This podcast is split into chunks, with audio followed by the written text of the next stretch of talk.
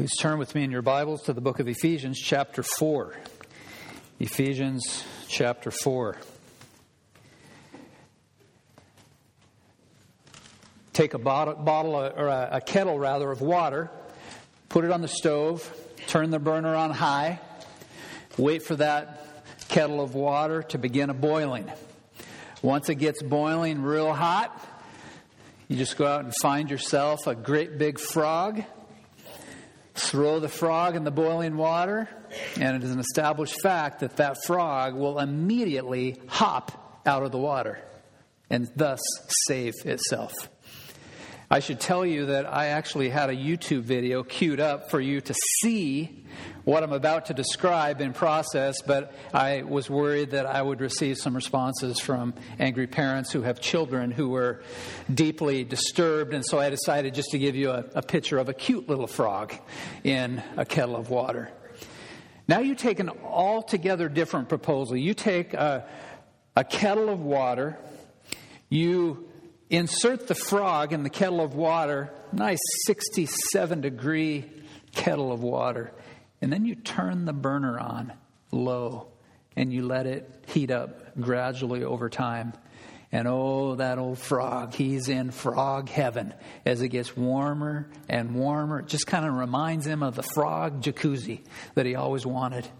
But as the water gets warmer and warmer and begins to boil, the frog remains apathetic, and every frog in that scenario will boil to death. The story of the frog in the kettle illustrates the condition of some professing followers of Jesus Christ. In the name of cultural relevance, they hop into the kettle of water and slowly begin the cooking process because they fail to exercise Christian discretion and biblical discernment. The Word of God offers a completely different alternative. Rather than dying a slow death like the frog in the cultural kettle, Scripture instructs followers of the Lord Jesus Christ to do this it instructs us to grow spiritually. Last week we learned that elders have a very specific responsibility, and you can see this outlined on the screen. Their responsibility is to feed the flock and to lead the flock and to protect the flock. And as we've been learning in Ephesians chapter 4, the, the reason for this special ministry of feeding, leading, and protecting is to equip the saints to do the work of the ministry. The template of 2 Timothy chapter 2, 1 and 2 also give us a snapshot of how such a ministry that the Word of God proposes and, and gives us will equip and transform the lives of people. Paul says in 2 Timothy, to the young pastor Timothy, you then, my child, be strengthened by the grace that is in Christ Jesus, and what you have heard from me in the presence of many witnesses, entrust to faithful men who will be able to teach others also. What is the result of such a ministry? The result is a body of Christ that is built up. A church family who is growing, a church family who is strong, a church family who is ministry minded, a church family who has a, a, desire to reach the community for Christ, a church family who has a desire to reach the nations for the gospel of the Lord Jesus Christ. This is a church family who is, is grounded in the gospel, one who loves the Word of God and loves to apply the truths of Scripture to daily life. Paul the Apostle continues his, his discussion, his argument by pointing out in the passage before us the marks of a maturing church. What are those supernatural signs of a church that is becoming equipped and growing and the grace that God provides. I believe this is a vitally important subject for us today because as you look around at the Church of Jesus Christ, especially in America, you will see that many churches are anything but mature. These churches may have massive budgets. They may have ma- a, a huge staff, multi staff. They may have sprawling campuses, but these are not indicators of spiritual health. Many of these churches that you see popping up all over America are a mile wide, but only an inch deep. You see, a church can have literally thousands of members and spearhead multiple ministries in a community. They can do all kinds of, of ministry in the area. And as encouraging as these signs might be, these are not accurate benchmarks of a healthy, vibrant, and growing church. It was in the 16th century that Martin Luther identified a very influential church that was anything but mature. Luther said, See how far the glory of the church has departed. The whole earth is filled with priests, bishops, cardinals, and clergy, yet not one of them preaches so far as his official duty is concerned, unless he is called to do so by a different call over and above his sacramental ordination. Close quote. In our day, 500 years later, a subtle weakness has slipped into the church. This is a weakness that Os Guinness identifies as falling for the spirit, the style, the system of the age, which is also a worldliness and an unfaithfulness, Guinness says, that saps the strength of the church and brings that church under the judgment of God. Here at Christ Fellowship, our aim, our humble aim, is to submit to Scripture and to strive to grow individually and to strive to grow corporately as a church family. That is the reason I've entitled the message this morning, The Marks of Maturity. We want to ask what are those specific markers? As I've already indicated, it's, it's not the budget, it's not a multiple staff, it's not a massive campus, as, as great and as exciting as those things may be. But what are the true markers that are, are, are, are signs for us that point to spiritual maturity in the local church family? I want to encourage you to stand to your feet and look with me at Ephesians chapter 4, and we will be studying verses 13 through 16, but I want once again to remind you of the context, and so look with me beginning, with me beginning at verse 11. This is the word of the Lord. And he gave the apostles, the prophets, the evangelists, the shepherds, and the teachers to equip the saints for the work of the ministry, for building up the body of Christ, until we all attain to the unity of the faith and of the knowledge of the Son of God, to mature manhood, to the measure of the stature of the fullness of Christ, so that we may no longer be children, tossed to and fro by the waves and carried about by every wind of doctrine, by human cunning, by craftiness and deceitful schemes. Rather, speaking the truth in love, we are to grow up in every way into Him who is the head, into Christ, from whom the whole body, joined and held together by every joint with which it is equipped when each part is working properly, makes the body grow so that it builds itself up in love. Let's pray together.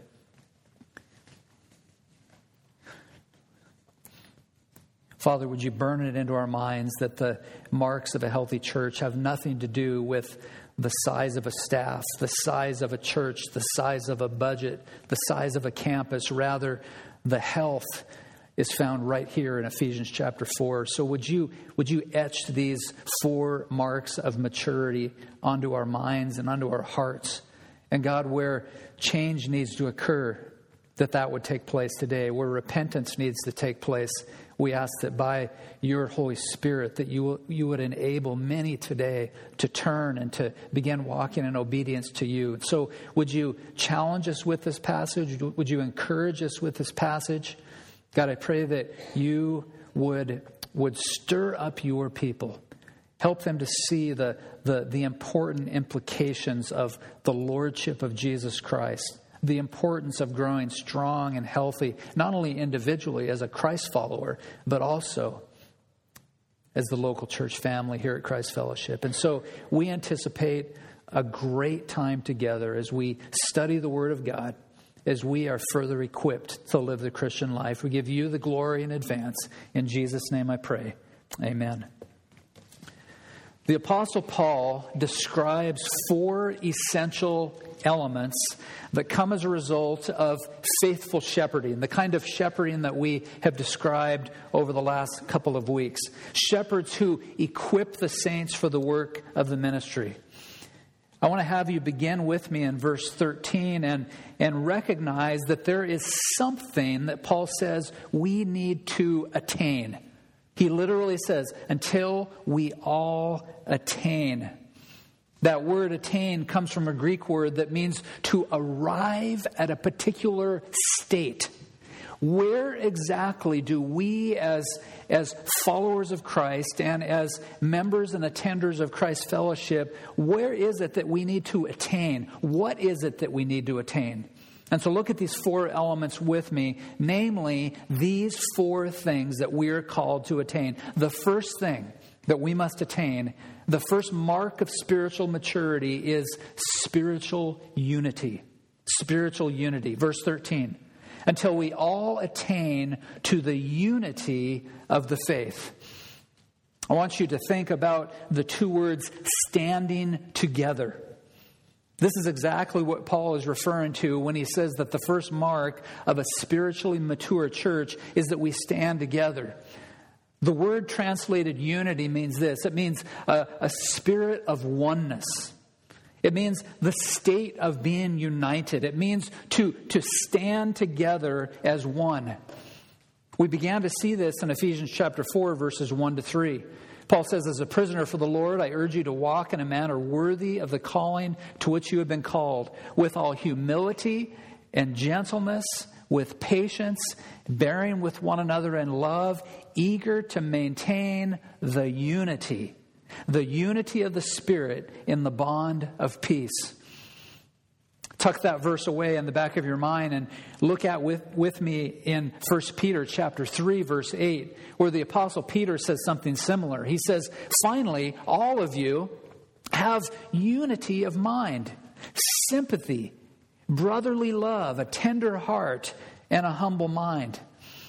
I think it would not be an overstatement to say that, that we all have a, a basic understanding of what unity means. Unity, you see, can take place in a host of different environments. You think those of you, and especially high school students who are athletes, you understand what it means to be united as a team. You understand what it means to have family unity. And you may even disagree on where you're going to go to dinner and where you're going to go on vacation. But at the end of the day, your family lock arms and you say, We stand united. If you're still in school, you understand what it means to, to be unified as a school. You may agree to disagree on things in your respective school, but you say, We stand united. Now, the unity that we need to experience in the local church is similar, but very much more intense than what a team would experience or a school would experience or a family would experience. This is a very specific kind of unity that Paul the Apostle is calling us to embrace. The first mark of maturity here is spiritual unity. And Paul narrows the scope of this unity as he addresses the unity of the faith in particular. You see, it's more than standing together as brothers and sisters. It's more than coming together and locking arms. Rather, there is a unity of the faith.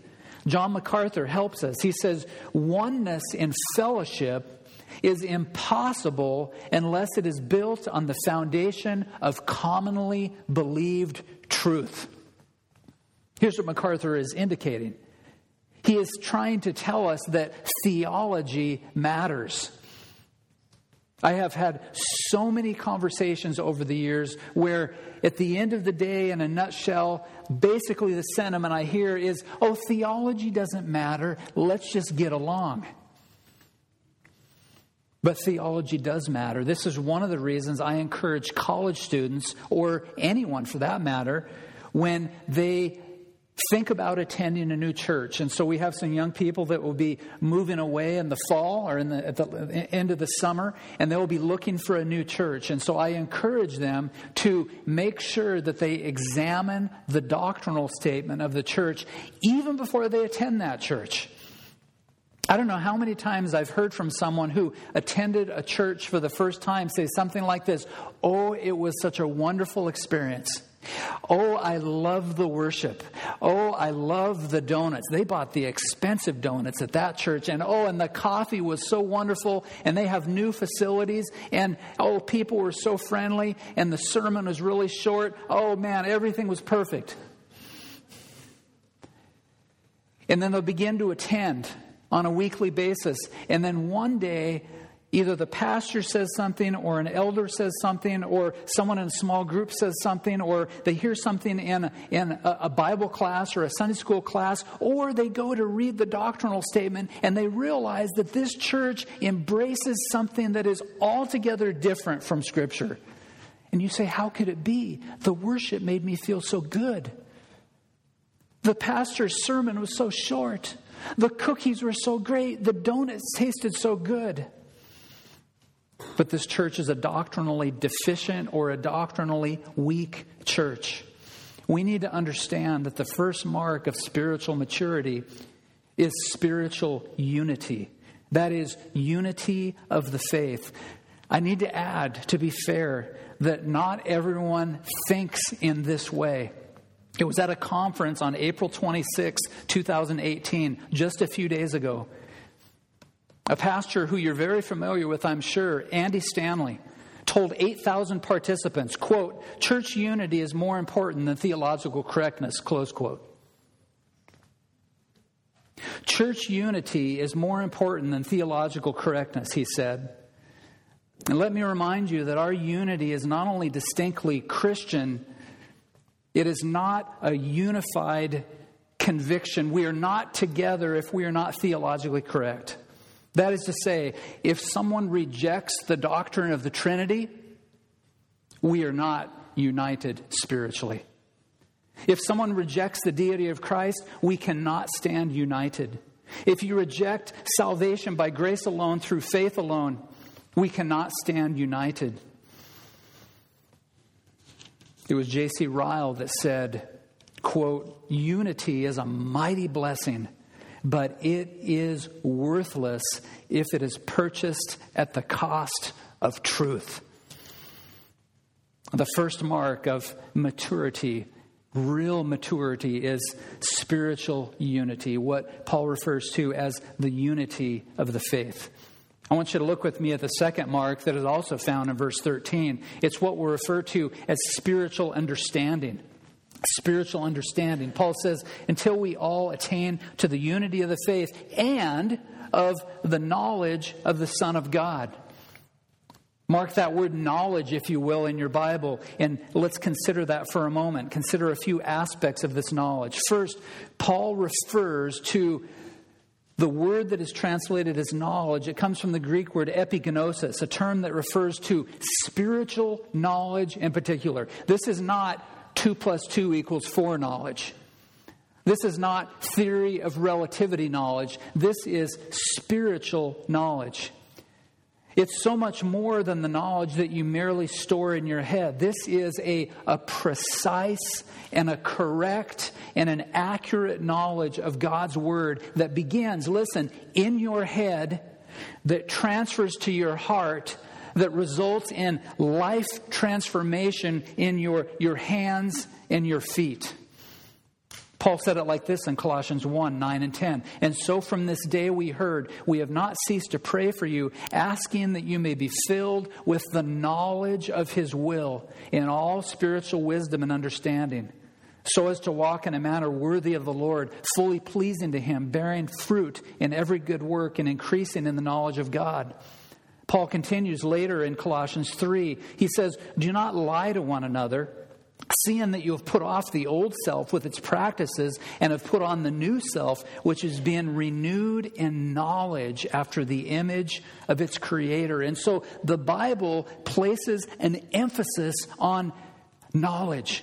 on a precise and an accurate and a correct knowledge of the things in the Word of God.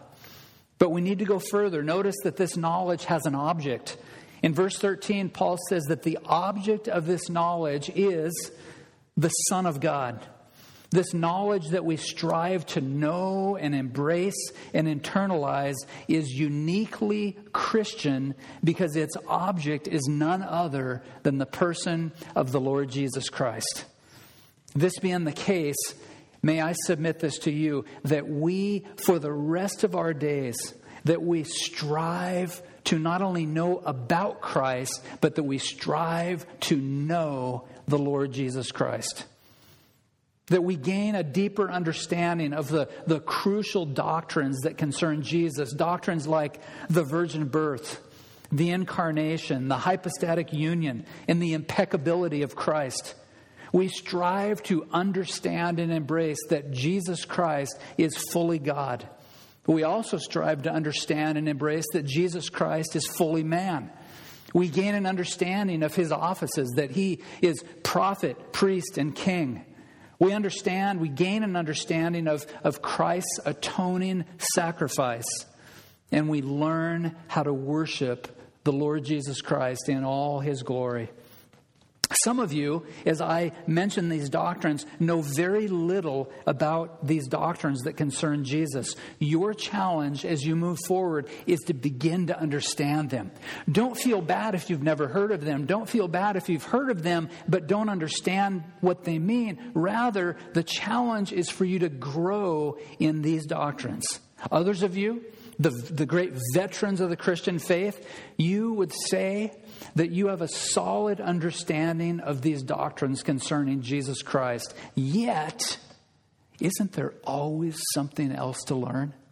There's always something else to learn. The more I study, the more I read, the more I know, I realize I don't know very much. And so there's always something to learn. It doesn't matter if you're nine years old or 90 years of age, there's always something more to learn in Scripture. But we not only learn about Christ, we grow in our love for the Lord Jesus Christ. In one of his most articulate books, a book that has deeply impacted me by Jonathan Edwards, the title of the book is Religious Affections. And the line that strikes me the most is as follows Edward says, If the great things of the Christian faith are rightly understood, they will affect the heart. If we understand these great doctrines concerning the Lord Jesus Christ, it will go straight to our heart. And when it goes straight to our heart, it results in life transformation. And so, may I challenge you this morning to think about where you are in relation to spiritual understanding. And there's a way to gauge where you stand today. Would you say that your knowledge of the Son of God is steadily increasing, or is it possible that you have grown stagnant? Would you say that your desire to learn is on the rise, or are you content to rest on your laurels? As Doreen and I took a walk just last night, I was sharing with her some of what I would preach today, and the thought crossed my mind that many Christians, especially Western Christians, one of the biggest obstacles to growing in the Christian faith is the television. Is the television. Now, I love a good television show, and I love a good ball game, and I love a good golf match. But there comes time in the life of every Christian where we have to shut off the TV we have to shut off the computer. We have to shut off the video game. And we have to open our Bibles and grow in the grace of the Lord Jesus Christ. I want to challenge you to cooperate with the Holy Spirit and rev up your desire to learn. Make it a goal to continually grow in your knowledge of the Son of God. Make it a goal to, to raise the bar of spiritual understanding which leads us to the next mark of spiritual maturity. It's found in verse 14, and what's what I like to refer to as spiritual stability. We have spiritual unity, we have spiritual knowledge, and in verse 14, we have spiritual stability. There are two words that come from a, a, a little Greek word. It's the word hina. Greek scholars refer to this as the hina clause, and whenever you run into a hina clause, it's a so that. It's a purpose statement. And so Paul says this so that we may no longer be children tossed to and fro by the waves and carried about by every wind of doctrine, by human cunning, by craftiness and deceitful schemes. I want to have you mark two very important concepts in verse 14. The first is a phrase that will lift right out of verse 14. That is mature manhood. The word mature comes from the Greek word teleos, which means mature development. It means one who has become complete. You would say it like this in the modern vernacular you have arrived, you have reached the pinnacle. It describes someone who is full grown, and the young people appreciate this. It describes someone who has grown from a little boy into a man. It describes a person that grows from a boy to a man. This person has reached full maturity to the measure of the stature of the fullness of Christ, Paul says. The fullness and abundance of God is the dominating factor in this person's life.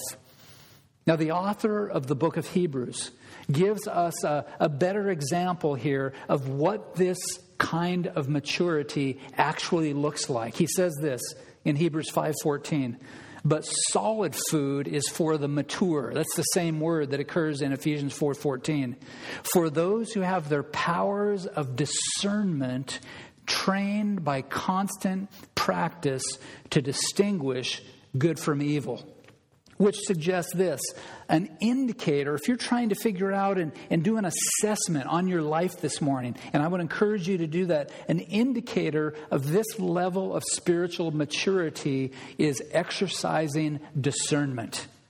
Discernment means this you have the ability to judge well.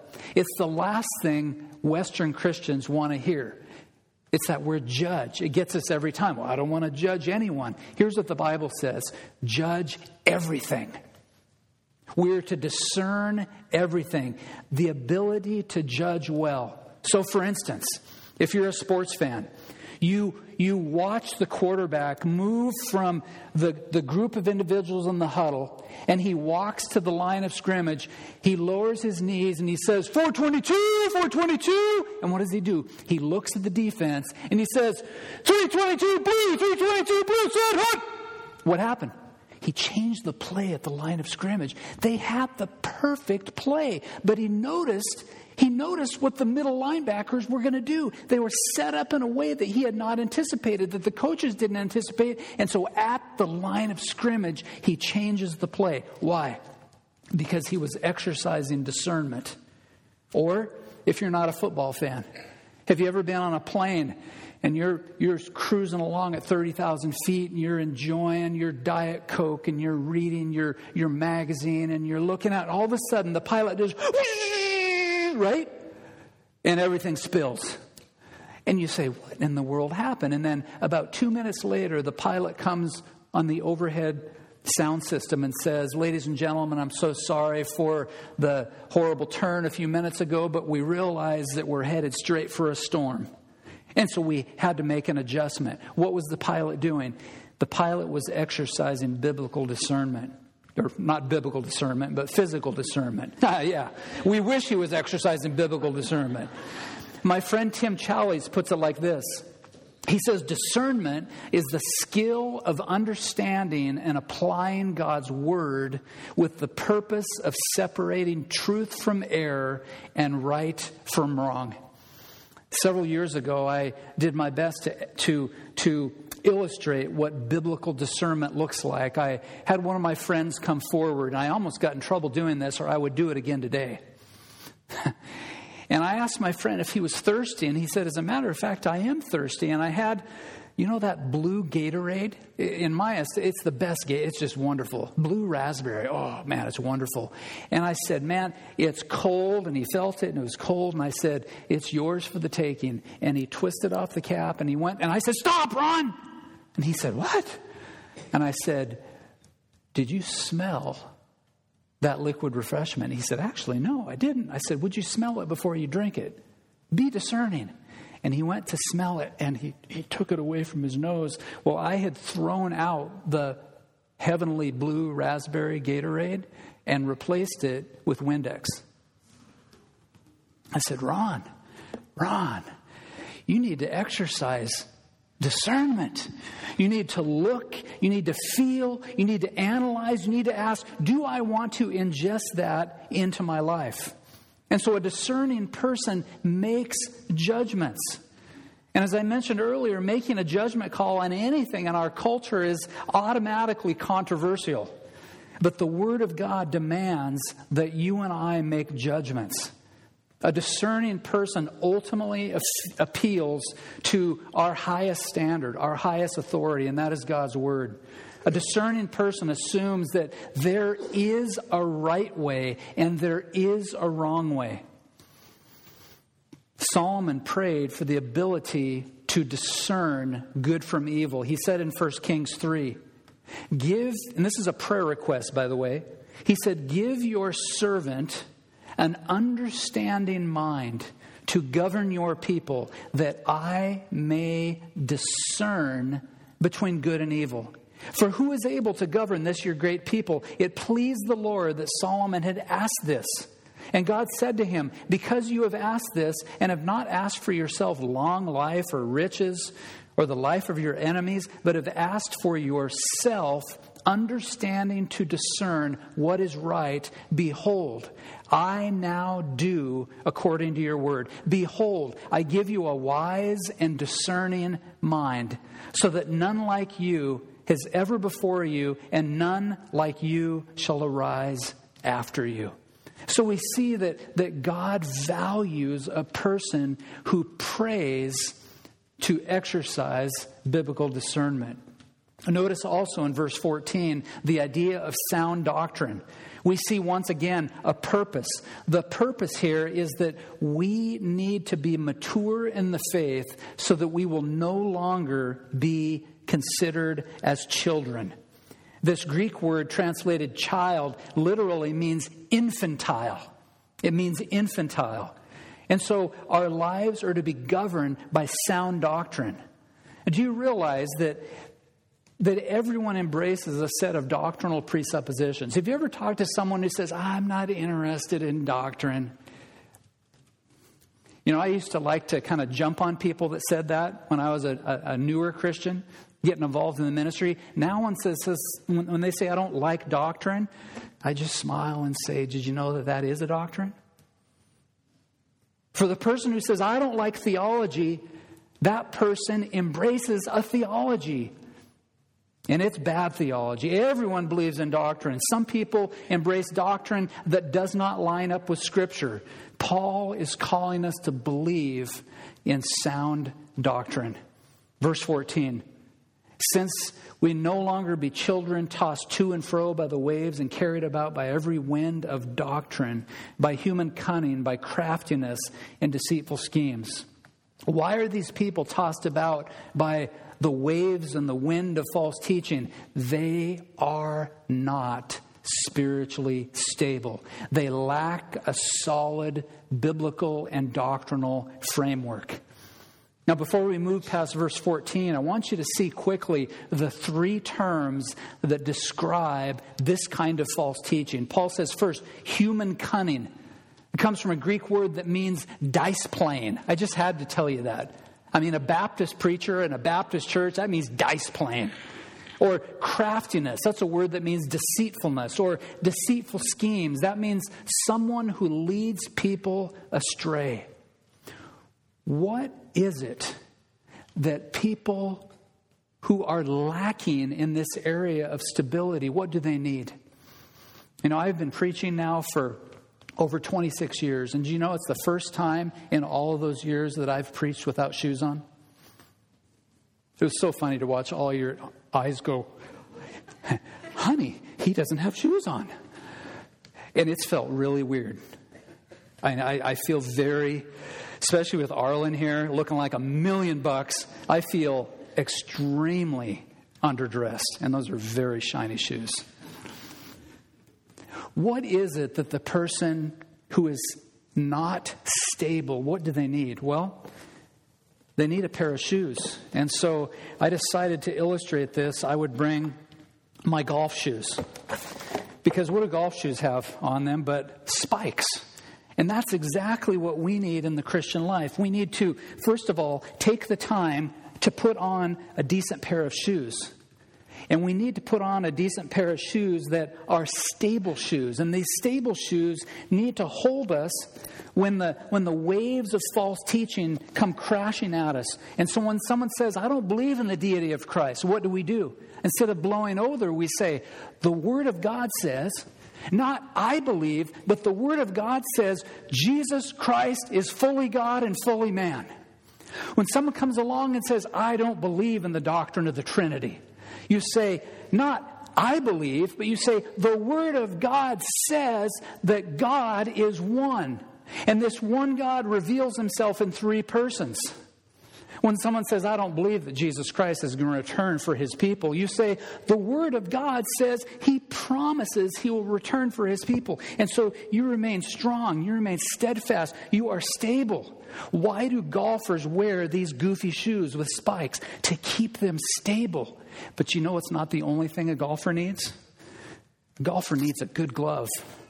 And my son and I think the Nike gloves are the best, right? And so you put on your Nike glove, and I want to be careful with this illustration. Why does a golfer wear a glove? To have a good grip on his golf club, in this case, the driver. And here's where I need to be careful. I want to ask you today is there some area in your life that you need to be stabilized doctrinally? And where I really need to be careful is this because some of you need to get a grip. Are you with me? There are believers who, who need to put on their theological golf club. They need to get a grip. That is to say, they need to begin to understand what the Word of God says about doctrine. And so, have you put on your golf shoes for the Christian journey? Are you a spiritually stable person? How do you determine whether or not you're spiritually stable? Are you growing in your ability to exercise biblical discernment? And so I want to encourage you to move in the direction of spiritual stability so that you can get a grip, so that you can stand strong when the, the, the wind and the waves of false teaching threaten to, to throw you on your feet. Here are the three commitments I want to encourage you to embrace. And these are practical things. First, education. Education. Turn with me to Psalm chapter 119. Psalm chapter 119. And while you're turning, I know what some of you are thinking. When I walked out of my high school graduation, I said that was the end. No more education. And as a Christian, nothing could be further from the truth. Psalm chapter 119, beginning of verse 15. The psalmist said, I will meditate on your precepts and fix my eyes on your ways. I will delight in your statutes. I will not forget your word. Verse 18 Open my eyes that I may behold wonderful things in your law. You see, spiritual stability requires the faithful intake of God's word. Wayne Mack says, if you want to have a strong faith, you must put yourself in a place where you will hear the Word of God being faithfully preached. Faith doesn't just float around in the air and mysteriously grab you. God uses His preached Word to strengthen your faith. And so, when you make a commitment to be educated theologically, you place yourself under the ministry of the Word of God. When you sit under the ministry of the Word of God, you allow the Holy Spirit to do a mighty work of grace in your life. The last few days, I have been reading a book by Jason Meyer, who is the pastor who took over John Piper's pulpit at Bethlehem Baptist in Minneapolis, Minnesota. The name of the book is Lloyd Jones on the Christian Life. Now, if you're not familiar with Lloyd Jones, many people consider Martyn Lloyd Jones the, the last of the Puritans. I know I do. He was a pastor who was born in Wales, came to know Christ at an early age, was a, a physician to the, the elite people in London. And when he was 24 or 25, he trusted the Lord Jesus Christ. And he realized that he needed to move from being a physician to being a pastor. He went back to Wales and pastored for several years, and then God brought him back to London, where he would serve the remainder of his days. Lloyd Jones says this He says, The Spirit works in the heart so that it is open and humbly ready to receive from God, not closed and arrogantly, arrogantly ready to question God. He says, This work of the Spirit in the heart puts us in a position of submission that overcomes our native rebellion. Pride would put us in opposition to God, contending for supremacy. Humility puts us under God and His Word, ready to receive grace. This is the power of solid theological education. Secondly, I want to encourage you with examination. Examination. That is, examine everything through the lens of sacred scripture. Paul says in Colossians 2 See to it that no one takes you captive by philosophy and empty deceit, according to human tradition, according to the elemental spirits of the world, and not according to Christ. Finally, exaltation. Exodus 15 2 says, The Lord is my strength and my song. He has become my salvation. This is my God, and I will praise him, my Father's God, and I will exalt him. Here's what you will find. As you are educated in the things of God's Word, as you examine everything you come in contact with according to God's Word, and as you exalt the living God, you will find this. You are on the fast track to spiritual growth. You will find that these new gospel shoes will enable your will, enable your mind, enable your affections. And when someone comes and says something that's contrary to Scripture, you stand like a mighty oak tree. There's a final thing I would commend to you that's found in verses 15 and 16, and we'll do this quickly, and that is spiritual influence. This is the, the final characteristic or the mark of spiritual maturity. Paul says, rather than speaking the truth in love, we are to grow up in every way into Him who is the head, into Christ, from whom the whole body, joined and held together by every joint with which is it equipped, when each part is working properly, makes the body grow so that it builds itself up in love. Here, Paul says we are to be speaking the truth in love.